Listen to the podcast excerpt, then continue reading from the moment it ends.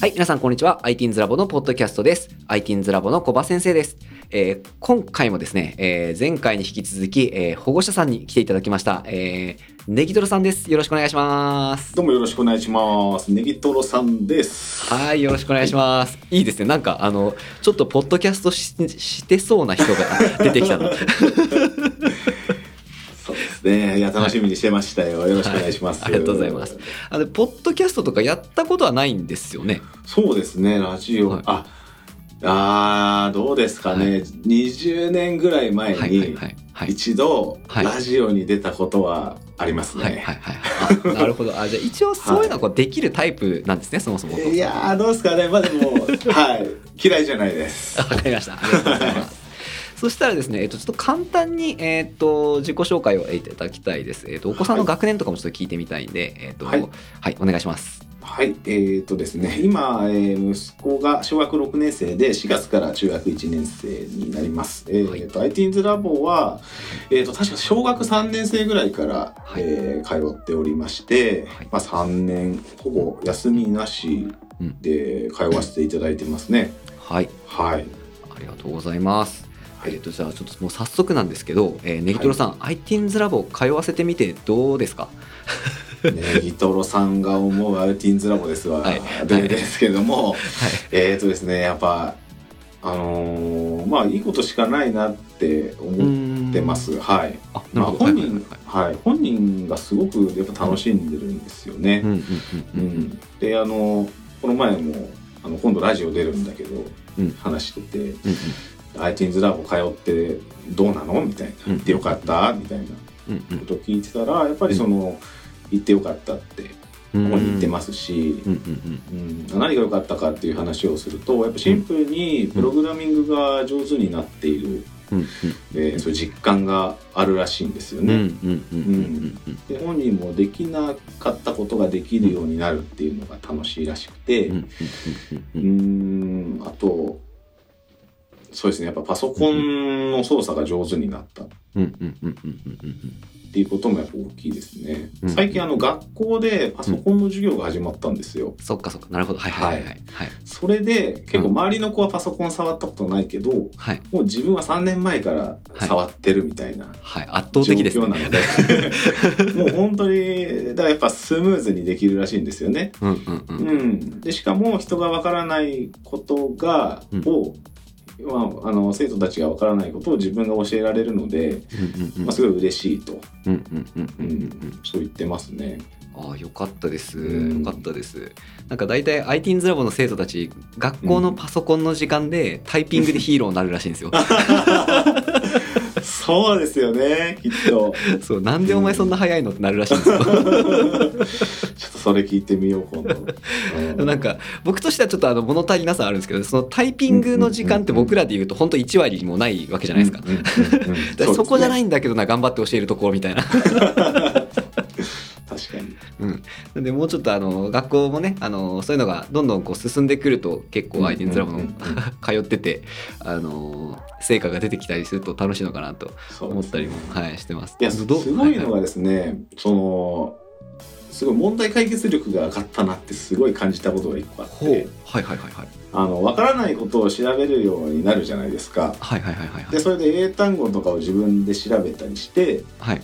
英語が強くなったりとかはい。ですごいなって思ったのが私のこのパソコンの Gmail のパスワードを突破してはいはいはいは家用のスマホに勝手にゲームのアプリを入れてたんですよ。い やるなこれびっくりしちゃってこれどうやって入れたん？みたいな。うん、いやーこれ偉いことだなと。うんうんうんううん。うん。ん、やっぱそういうなんか、うん。うんなんか目の前の問題を解決する力が、まうん。あ、すごいついてきたなと思って。へえ、うん。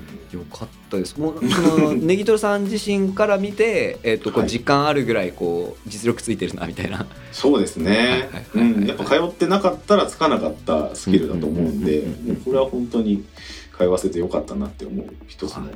うん、出来事でしたね。本当になんかそう言っていただけるともうやってる甲斐があります 本当に。なんでこの定期的に送ってくださるはい。生徒のレポートがすごい楽しみなんですよ。あうん。そうですか、あよかった、は個人的にはもっとはい。送ってほしいなって思ってます。ありがとうございます。えっと、そうですよね。あれで今ちょっと僕あの考えてる、まあ試行錯誤してる段階なんですけど、今あのはい。保護者用アプリみたいなの作ってるんですよ。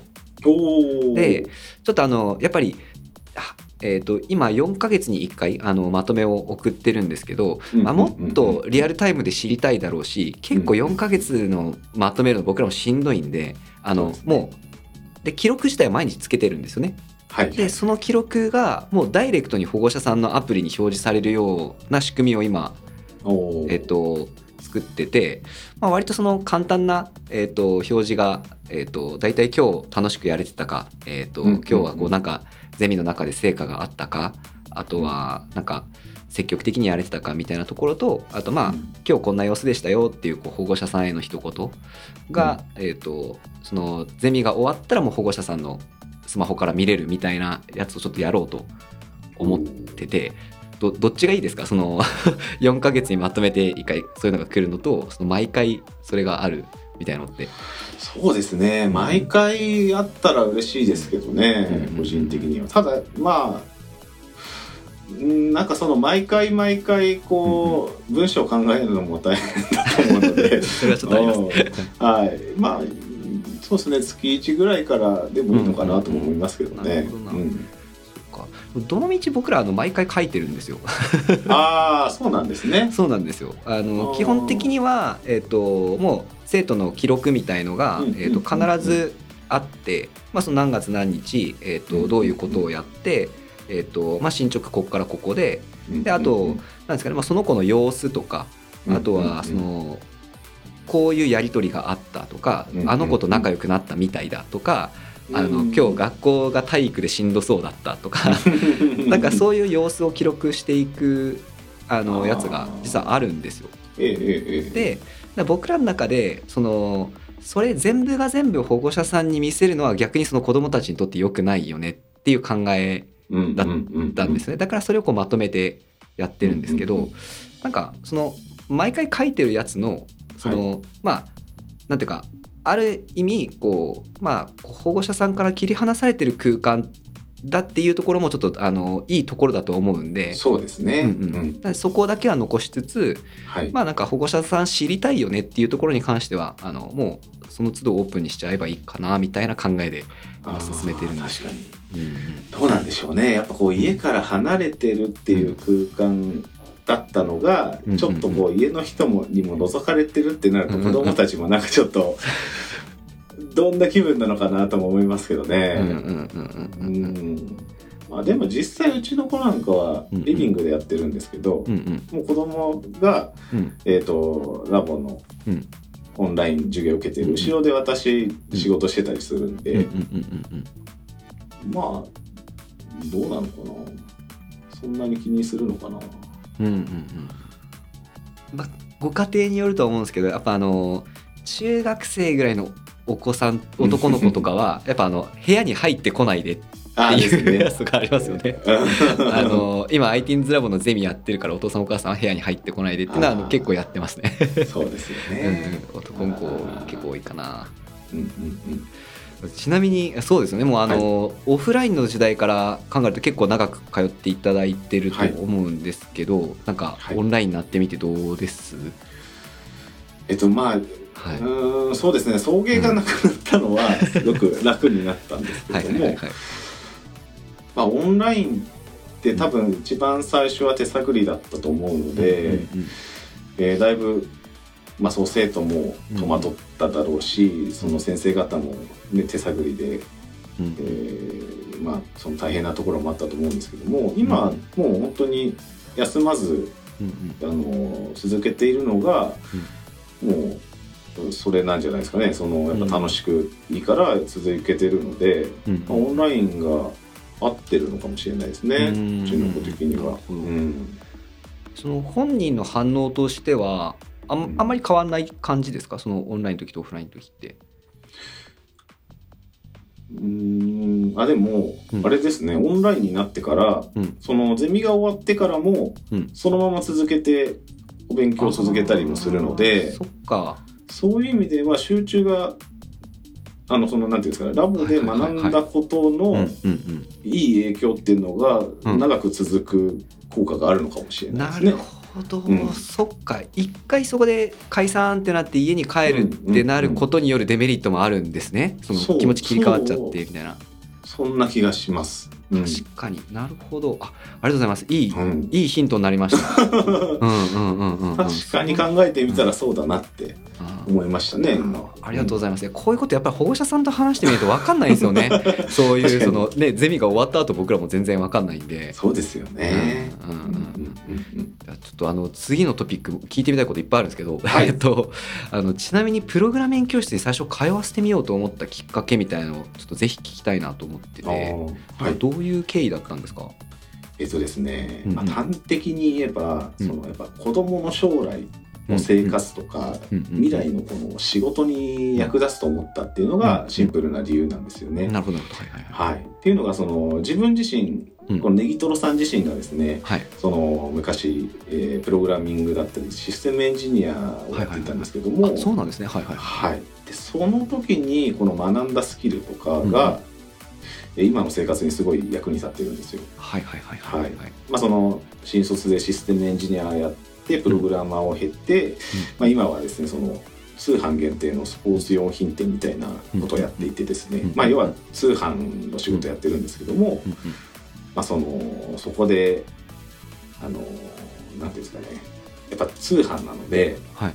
お店の運用の効率化だったりはいはいはい。あの、なんていうんですかね、まあ、CSV ファイルを使ってみたり、うんうんその PC の設定関係とかがやっぱうん強くなったんですよね。うんうんうんうんうん。うん。でその機械に強くなるコンピューターに強くなるっていうことと、うん。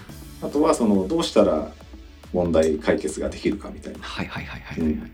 その順序立てて考えるスキルっていうのがやっぱそのコンピュータープログラムを通じて学んできたんですけども、うんうんうん。例えばそのどうしたら物が売れるかとか、まあ、何も知らなかったけども、うんそれを解決するために、そのやっぱそのプログラミングを経験してその考え方はあったわけじゃないですか。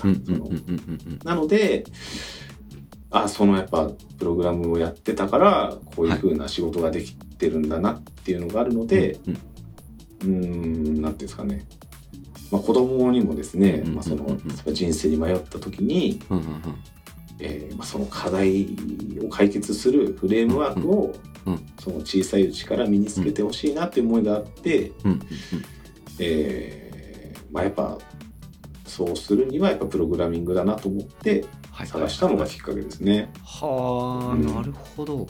あじゃあもうネギトロさん自身がそもそも、えー、とプログラミングをやってて、えー、といわゆるその論理的思考能力とか課題解決能力つくって言われてるのを、まあ、実際も体感してって確かにつくよねね俺もついたぞと、はい、で役に立ってるぞとそうなんですよ。だからまあそれは息子にもさせたいと思うわなっていう感覚でやってたってことなんですね。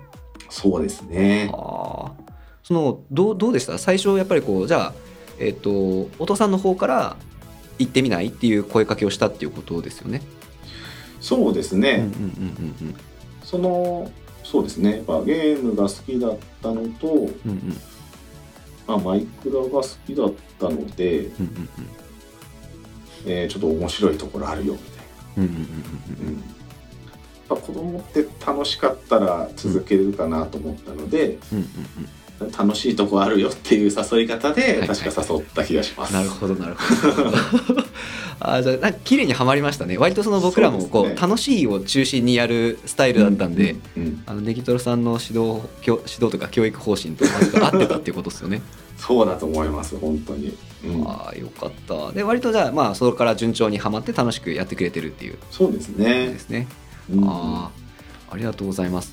ちょっとあのーもっともっと聞きたいことがあるんですけど、えーと一旦お時間が来てしまったので、えーとはい。前半戦はここまでということで後半戦はい。ちょっとあの、もっとネギトロさん自身の考えをい。っぱい聞いていきたいなと思っております、わかりました。じゃあ、えーととりあえずは今回はここまでということでありがとうございます、どうもありがとうございました。